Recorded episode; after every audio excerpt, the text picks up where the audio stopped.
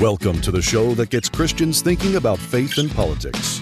Get ready to challenge the status quo, expand your imagination, and tackle controversy head on. Let's stand together at the intersection of faith and freedom.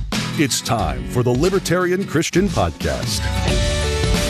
Welcome to another episode of the Libertarian Christian Podcast, a project of the Libertarian Christian Institute and part of the Christians for Liberty Network. I am your host, Doug Stuart, and I have with me Jeff Deist. If you don't know who Jeff Deist is, welcome to the Liberty Movement because you probably already know who he is if you were if you're not new to the Liberty Movement. He was the president of the Mises Institute for 10 years and he's now in the process of transitioning to general counsel for monetary metals. Jeff, thanks for joining us. Great to be with you, Doug.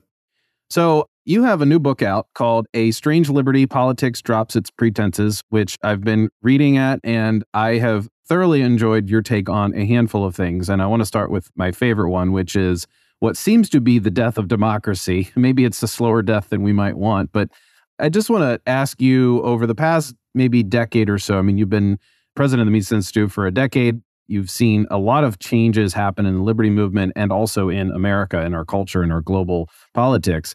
What do you think the status of democracy was, you know, a decade ago, and has that changed, and how has that changed in your mind? Well, it's interesting. I think democracy, so called, has dropped a lot of its pretenses amongst the political class. And if you look at the news just this week, you'll see more and more of these incursions into state houses by protesters, where, you know, a group of angry people enter the state capitol, chanting, shouting, maybe even enter the legislative chamber and make their displeasure known with some bill that's being passed or not passed. And if you watch these protests, and some of them get a little uneasy, a little violent, police are involved, that sort of thing, you see quite clearly that people don't really believe in democracy. They talk about it a lot and they claim to believe in it a lot, but they don't really believe in it because when it doesn't go their way, they want to go in and make a bunch of noise and agitate and even get physical, get kinetic.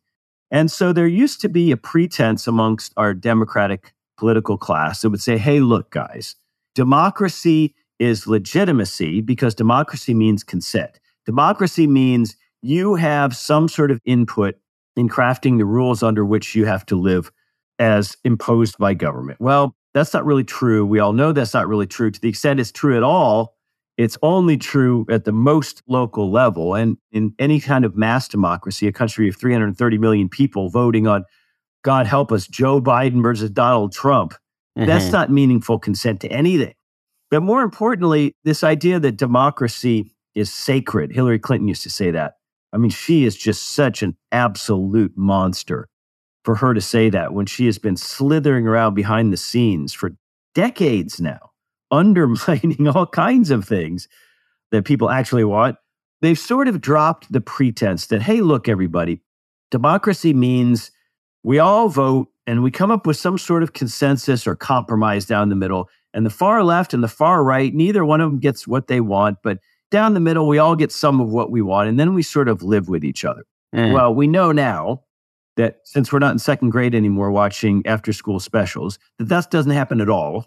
Nobody gets what they want except for a permanent, entrenched bureaucratic political class, a managerial class, which has grown by leaps and bounds, not only within government, but also in corporate America, within academia throughout the 20th century. So both the left and the right are deeply unhappy. There's not some happy compromise, but the political class sort of enriches itself and feeds parasitically off of this unhappiness and grows its own power and so democracy is just a pretense. It's just a pretense for state power. And before we go too far here, I must say that this is a left wing project. I don't think the left and the right are equally bad. I think the left is far worse than the right in America, both in terms of what they actually believe and their ability to impose those beliefs on us. So I don't like it when on any sort of libertarian podcast you hear this wishy washy, well, we're neither left nor right. It's like, oh, okay. But nonetheless, the right has not served us well. Certainly, the Republican Party hasn't served anybody well. Right. And the idea that we still give lip service to democracy when it's so clear. If Donald Trump won a clear, let's say, 2 million vote popular victory, as well as an electoral college victory, the left would just say it was still illegitimate because of disinformation or Fox News or the Koch brothers or the yeah, Russians, whatever right. it might be. I mean, look at Brexit. Brexit had over 70% voter turnout. And it won clearly by several percentage points. I mean, that, and yet Brexit has been endlessly attacked as undemocratic. I mean, we don't really believe in democracy. it's really crazy to me that that is sort of an open ethos on the left that like we believe that democracy is great until we don't get our way. I want to ask you though, why is it that you think that the left and the right are not equally bad? And is that just a matter of the fact that the left kind of has the cultural hegemony right now and it just feels worse? Well, it's because the left dominated the 20th century. And so the left is in power. The left controls government, the left controls academia, the left controls business and corporate America, the left controls culture and the arts, the left controls, you know, all mainstream media, the left controls religious organizations top to bottom. So, first and foremost, it's just a matter of progressives won the 20th century. Conservatives didn't. Conservatives just backpedaled. And, mm-hmm. but more importantly, I mean, yes, I think the average conservative, now I don't want to talk about the Republican Party. That's a separate thing. That's a gang engaged in turf wars. Sure. But, you know, the average conservative person, if you talk to him or her, they will understand that there are spheres of human life that government shouldn't be involved with. I mean, they will sort of understand that conceptually. They may be terrible on Ukraine or something. They may be terrible on Abraham Lincoln or Social Security or whatever it might be.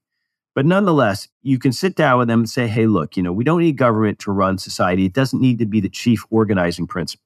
But now the left has not only absolutely absorbed the idea that government is the central organizing principle, now they've gone beyond that into identitarianism on such a scale that they've just become unhinged.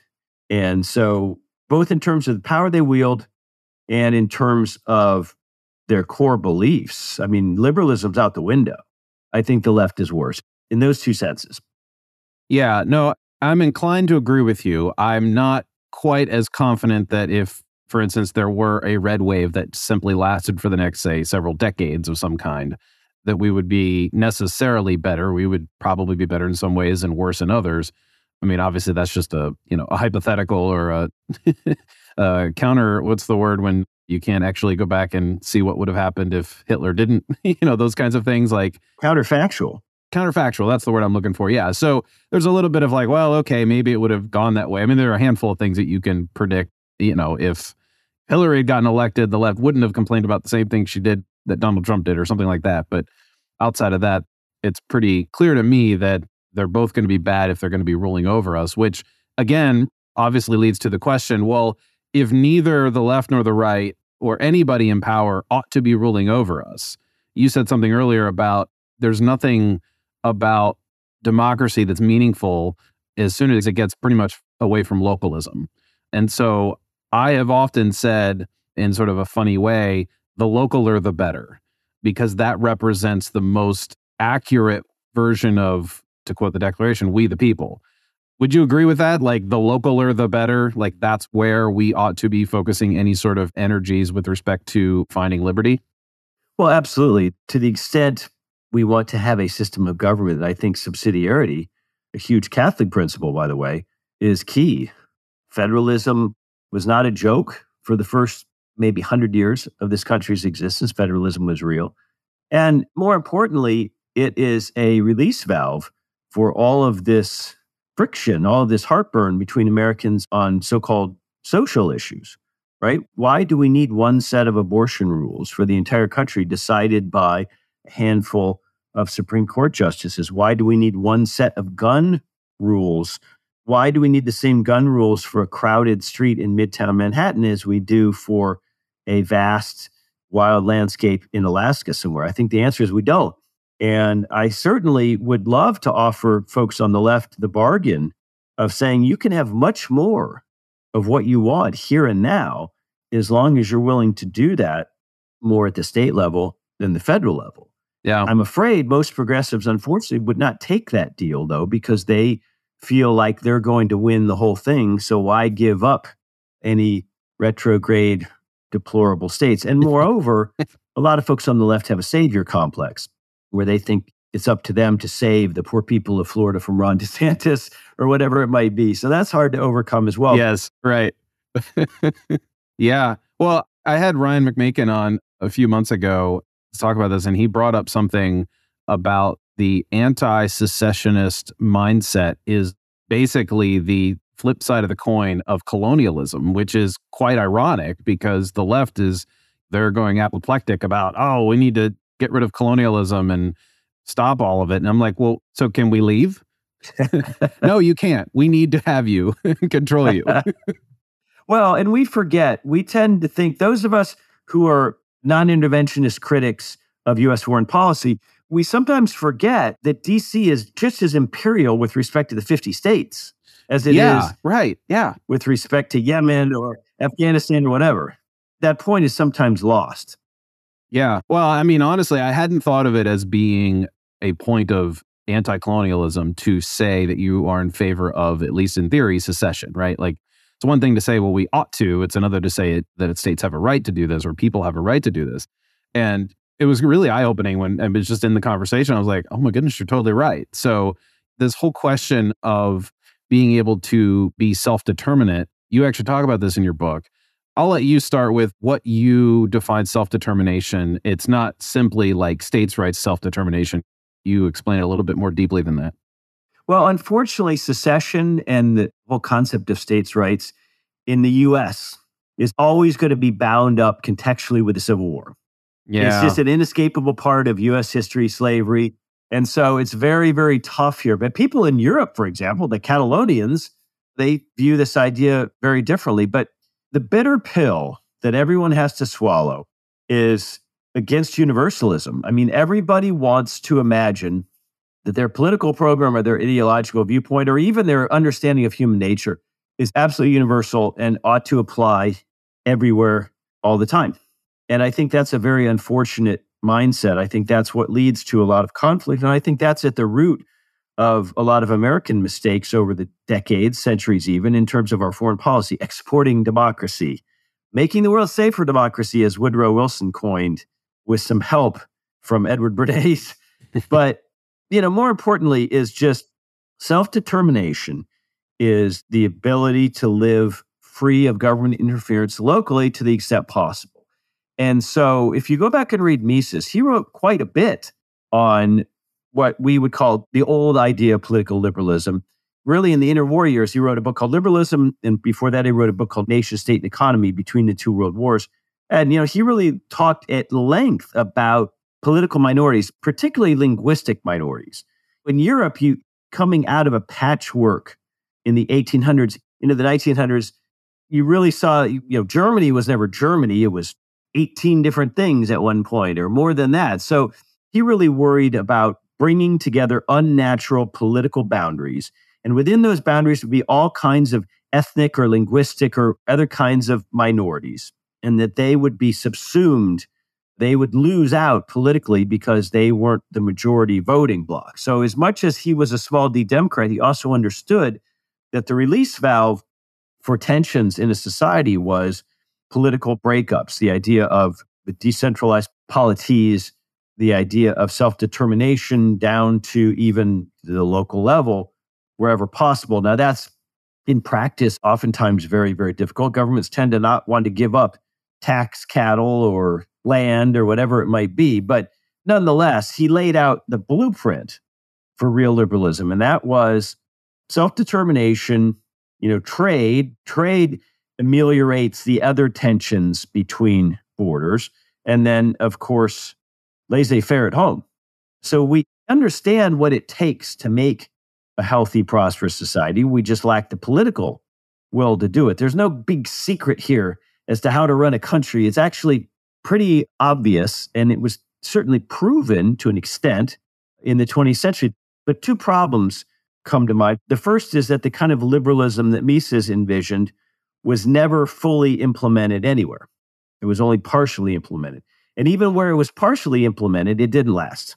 And that's, I think, the story of the United States, story of some Western European countries. So it didn't last. And here we are living in a very, very illiberal 2023. And you ask yourself, what is equipped to defeat this? Is liberalism itself equipped to defeat this? And of course, we've seen a lot of new critiques on the right from people like Patrick Deneen and Yoram Hazony and Paul Gottfried and other people who were like, hey, look, liberalism cannot defeat illiberalism. And I think that's a conversation that's pretty powerful. I'm not sure I agree, but nonetheless, here we are. We're a long way from Mises's interwar years. Yeah, well, for sure we are. How do you define liberalism here? Because there's that also is intertwined a little bit with the idea of universalism.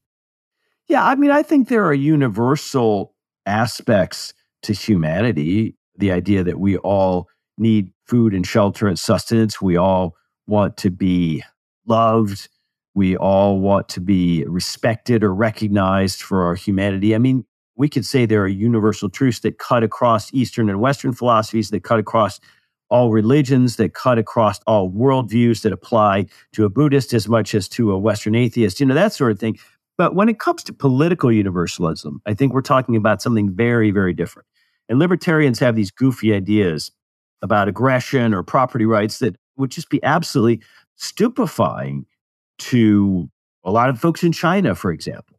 And so, this idea that we need to have craft sort of one set of rules for everybody, and this is the social democracy project. This is neoliberalism. This is what Western leaders believe that we need sort of one form of government for the whole world.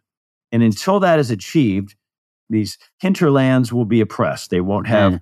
they won't have the appropriate or meaningful protections for women, for minorities, for LGBT folks, whatever it might be. Sure. They don't have enough for housing and food and education and you know the whole panoply of a socially democratic welfare state. So I think universalism is a dangerous mindset. I think it's bunk. And I think it's done a lot of harm to liberty because when it comes right down to it, whether you like it or not, people define liberty very, very differently. I define it as freedom from state coercion. And taken to its extreme, you know, that means no state.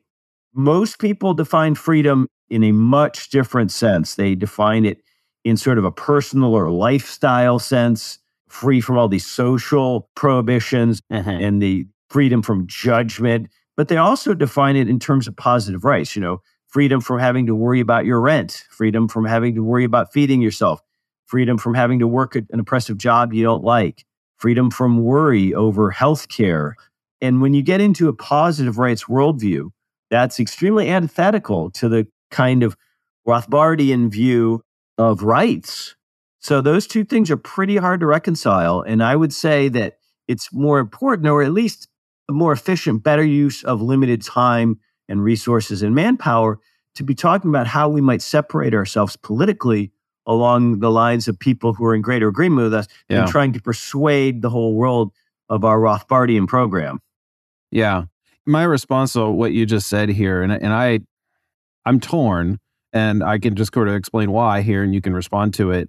I understand the attitude behind this because it's reflected as a, I mean, in a sense, it's almost like a libertarian colonialism it's is a bad thing. Like it's like, oh, we need to make the world a libertarian place under a potentially one world government that's libertarian, and that's not going to work. Mm-hmm. And I would agree with that. At the same time, the spirit of what this is communicating in my mind kind of feels like you don't care, to be blunt, kind of feels like you don't care if other people have liberty, which I know isn't really true, but it's like, well, Jeff, don't you want the Chinese people to have a conception of liberty that you and I share? because that's actually what's going to bring about human flourishing. yes. So, how do they get that without us doing it for them? Obviously, I'm saying that somewhat rhetorically to set you up for the answer, but I want other people to experience the human flourishing that we know freedom, freedom in our notion of freedom actually brings. And so it just seems like the program to get there is not the colonial program, to use that word. Well, if you do believe that everybody ought to have the same kind of program politically if they are to flourish, I think the answer to your question is to set an example, right? It's not to fight China over Taiwan. It's to set an example so that Chinese people can see that. And and you know, you have to wonder what do the Chinese people want? Again, maybe their conception of liberty is very different from mine. And I would hasten to add that China is an authoritarian state, but it does have certain freedoms even we don't have. Like you can just open up your little shop on the street and start cooking noodles and sell those to people. And when and without a license or a permit. And when Steve Wynn went to Macau to open his casinos, he was shocked when he had purchased some land, you know, he didn't have to go through any regulatory process. He didn't have to ask 10 million people. He was just able to build a casino. He actually wrote about this. Yeah. He was like, wow, I can't believe I just bought this property. Know, I just built the casino and that's it. So it's easy for us to say, oh my gosh, in America, we're so much here. Yeah. Who do I ask to set this up? Oh, wait, nobody? I just go ahead and do it? Yeah. this feels weird. Yeah. I wouldn't want to live in China. I wouldn't want to be under the Chinese state. And I suspect that in their hearts, a lot of Chinese folks wouldn't either. So I, I certainly understand the impulse.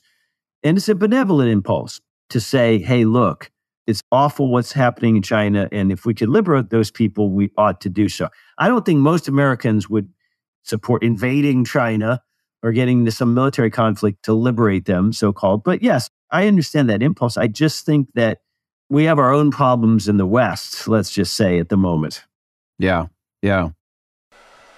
Hello, everyone. It's Doug from the Libertarian Christian Podcast. You might notice already that this recording sounds quite a bit different from usual. In fact, it probably sounds pretty crappy. Well, I'm doing this to show you something pretty amazing. As you might know, the guys over at Podsworth Media have been producing my show for several years, quite a while, hundreds of episodes. And now they have a brand new online app for taking rough recordings like this one and making them sound a whole lot cleaner and a lot more listenable in just a few easy clicks. So here are some of the core features. They remove background noise. It reduces plosives, which is really handy for me because I often forget to put my pop filter on before I do a YouTube video. I often forget to put my pop filter on before I do a YouTube video because pop filters look terrible when you're on camera. It fixes clipping. It removes clicks and pops. It fixes clipping.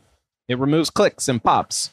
It evenly levels dialogue so that you don't have somebody talking really quietly and then somebody talking really loud because they're too close to the mic or too far away from the mic.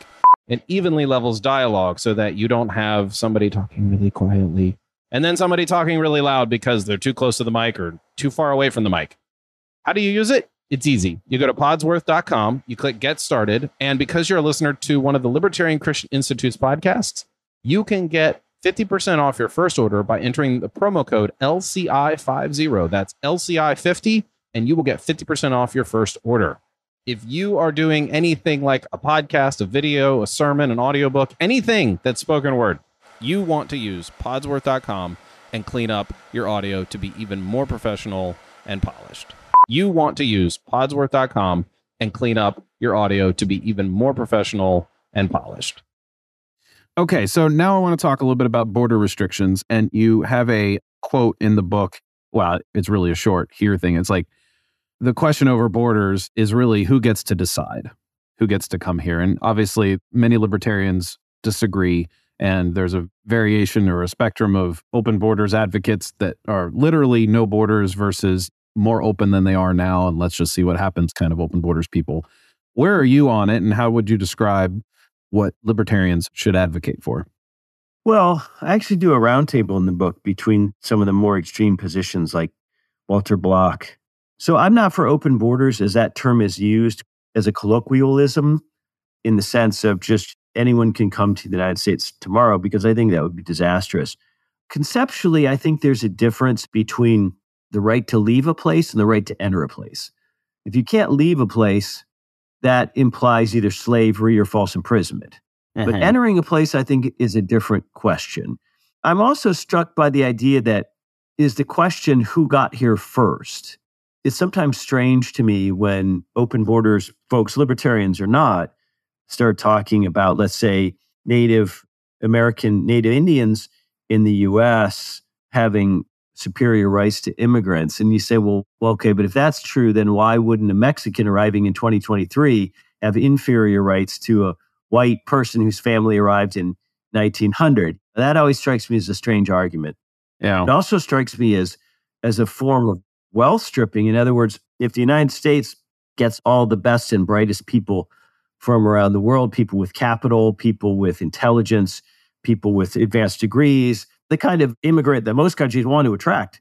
That also means India doesn't have those people anymore, for example. China doesn't have those people anymore.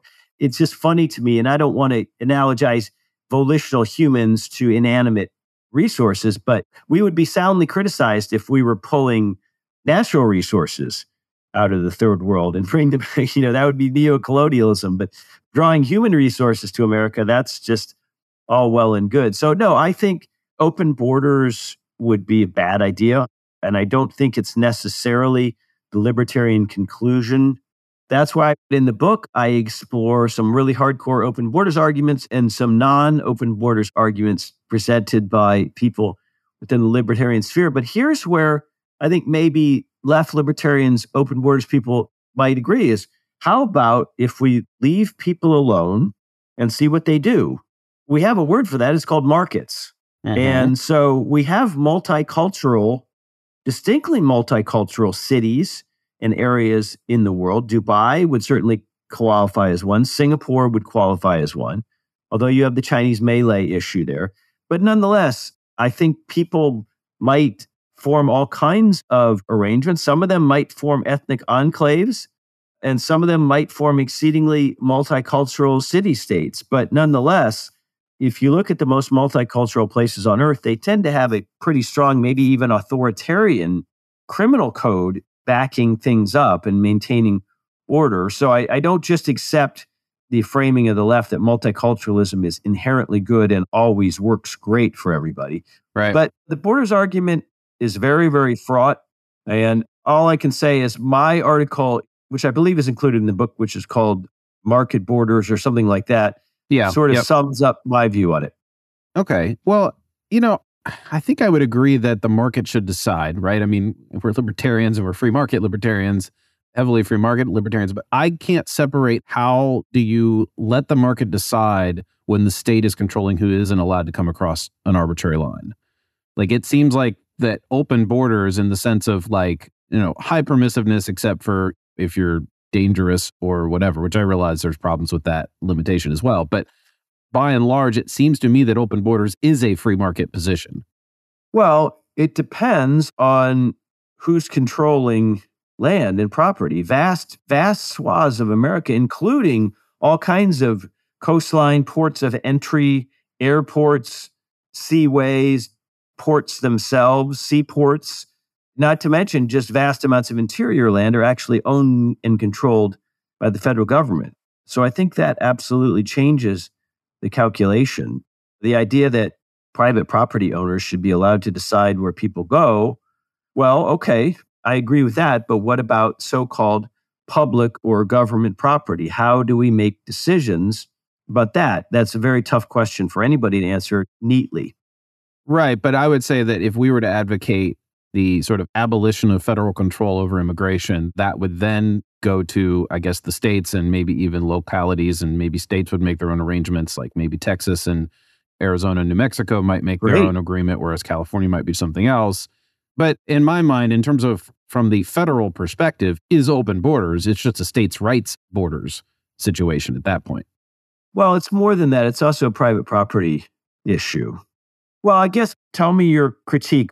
Yeah, the core critique. Okay. I would say that for me, getting the federal government out of the border restriction policy would probably be a fair direction to go, or at least lift a lot of limitations on immigration and give more power back to the states and let the states decide what they want to do with that.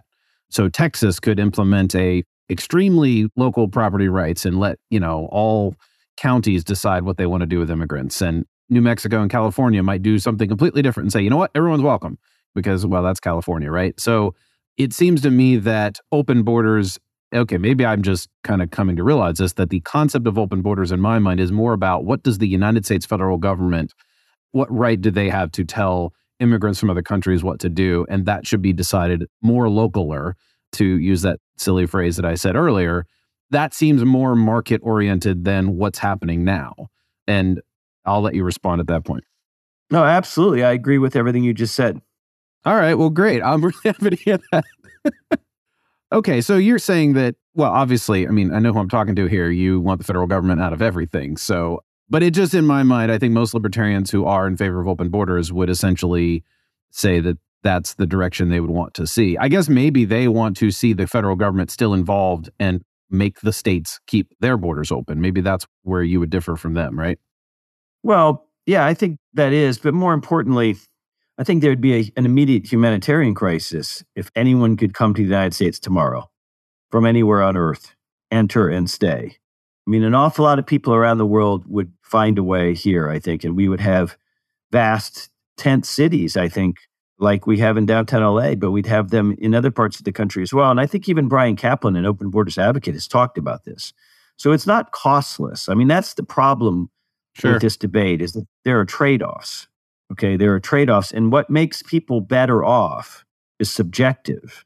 It's highly subjective. Open borders advocates will often talk about the economic benefits of an increasing population or the economic productivity of immigrants as to GDP and this and that. But that's not okay. That in and of itself, that's an economic argument. But whether people feel better off in America or whether they determine themselves to be better off is subjective. And that goes beyond mere economics. They may not like the changes that come along with things. So we have to be careful when we say, like, well, okay, here's the not the theoretical, but the practical arguments in favor of immigration. It brings all these economic benefits.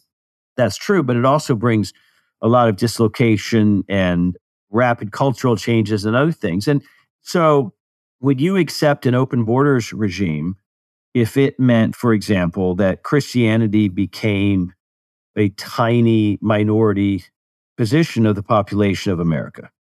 In other words, most immigrants weren't Christians, and the demographics shifted very quickly, and Christianity became a tiny 10% belief or worldview in America. Would that be okay with you? I would give two parts to a response. One is, well, if that's what the market demands, I guess I really should kind of go along with that. And that's sort of a tongue in cheek answer. The actual answer for me would be I think that would depend on the legal structure of what's going on. Like, does being a minority of under 10% as a Christian or as a religious subgroup or whatever, does that immediately or inherently involve some form of inferiority or cultural suppression or some sort of governmental inability to speak truth to power or participate in local democracy. So if we're in a very federalized, decentralized situation and there's freedom of movement, you might end up with the Christians in those societies saying, well, we're all just going to move to Texas. I'm just going to pick on Texas for now, or we'll all move to these certain areas. So, am I okay with it? I don't know. I mean, it's definitely a hypothetical that I haven't thought of, and it's a really good one because it is, you're right, it is not a costless position to take. Well, it's a costless position if it's never going to happen, but I understand what you're saying is like making the move to an actual open borders, anybody can come here next week is not without its costs. And I think it'll be, you were right, it would probably be with a lot of unforeseen costs that we didn't think about. Fair enough. Yeah. Well, Jeff, I really enjoy having this conversation. I think decentralization is insanely important right now because I feel like that is where we can focus our political energies and get back power from those who have colonized our individual rights to kind of bring up a trope from this conversation. I appreciate you joining us. Where can people purchase your book? Where's the best place to get that? They can go to Mises.org to the bookstore there, or they can go to Amazon. It's called A Strange Liberty. It's available at both places. Excellent. Well, Jeff, thanks for joining us. Thanks a million. I appreciate it. Thank you for listening to another episode of the Libertarian Christian Podcast. If you like today's episode, we encourage you to rate us on Apple Podcasts to help expand our audience. If you want to reach out to us, email us at podcast at libertarianchristians.com. You can also reach us at LCI Official on Twitter. And of course, we are on Facebook and have an active group you are welcome to join. Thanks for listening, and we'll see you next time.